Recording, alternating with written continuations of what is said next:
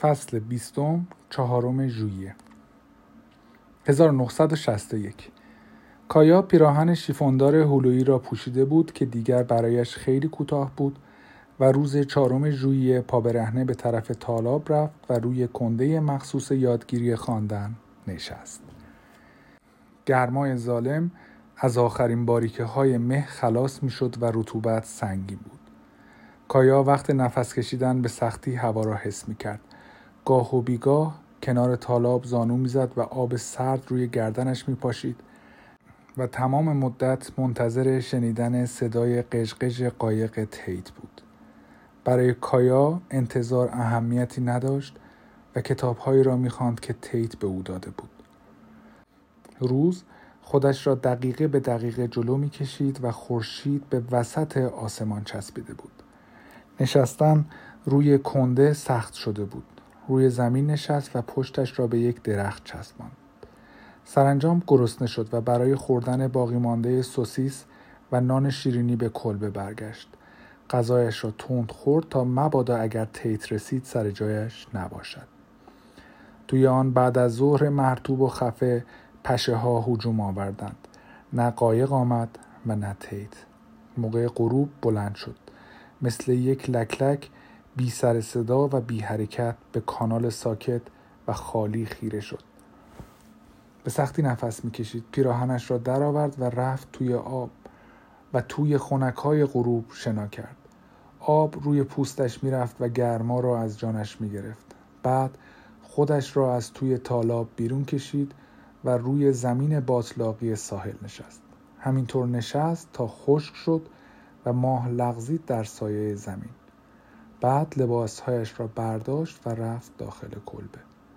روز بعد هم منتظر ایستاد و تا ظهر هوا هر ساعت گرمتر می شد و بعد از ظهر دیگر جوری شد که آدم از گرما تاول می‌زد و بعد از غروب آفتاب هم هنوز نبزش می‌زد.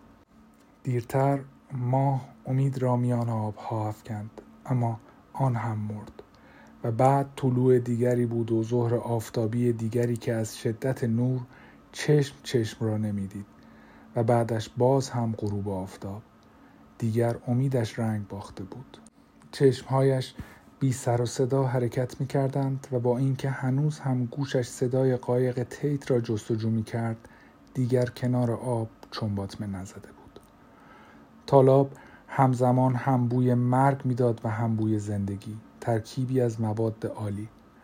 قورباغه ها قورقور می کردند و کایا نگاه سنگینش را به کرمهای شبتاب دوخته بود که در دل شب بی جهت می تابیدند.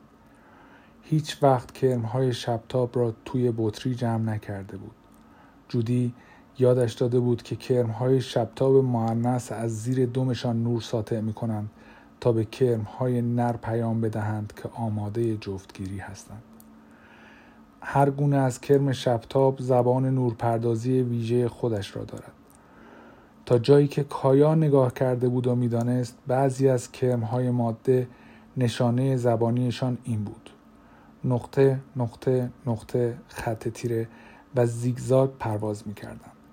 در حالی که بقیه الگوی نور دادنشان به این شکل بود که خط تیره خط تیره نقطه و به شکلهای دیگری پرواز می‌کردند. البته کرمهای شبتاب نر نشانه های هم هایشان را می دانند و به طرف نشانه های مربوط به کرمهای شبتاب معنیز پرواز می کنند. بعد همانطور که جودی هم فکر می کرد مثل بیشتر چیزهای دیگر آنها هم می توانستند این طوری بچه کرم درست کنند. کایا یک دفعه ایستاد و توجهش جلب شد. یکی از کرمهای ماده الگوی نورتابیدنش تغییر کرد. اولش همان ترتیب خاص خط تیره ها و نقطه ها را تاباند. یک کرم نر را به طرف خود کشید و جفتگیری کرد. بعد روی سیگنال دیگری نور تاباند و جنس نر یک گونه دیگر به طرفش پرواز کرد. دومین کرم شبتاب نر با خواندن پیامش قانع شد که یک ماده آماده جفتگیری از گونه خود پیدا کرده است و برای جفتگیری شروع کرد به پرواز کردن دور سر او. اما یک دفعه کرم شبتاب ماده بالا رفت و با دهانش کرم شبتاب نر را گرفت و او را خورد. تمام شش پا و بالهایش را جوید. کایا به بقیه کرمهای شبتاب هم نگاه کرد. کرمهای ماده چیزی را که می‌خواستند می‌گرفتند. اول جفتگیری و بعدش هم غذا و آن هم فقط با عوض کردن سیگنال های تابش نور. کایا فهمید که اینجا قضاوت هیچ جایگاهی ندارد. شیطان هیچ نقشی بازی نمی کند و فقط نبز زندگی می تپد. حتی به قیمت جان برخی از بازیگران دیگر این نمایش. زیست شناسی درست و غلط را حتی زیر نورهای مختلف هم یک رنگ می‌دید. کایا یک ساعت دیگر هم منتظر ماند و بالاخره برگشت به کلبه. صبح روز بعد با نفرین بر تکه های این امید ظالم به کنار تالاب برگشت. کنار آب نشست و گوشش را برای شنیدن صدای پت پت قایقی تیز کرد که توی کانال می آمد.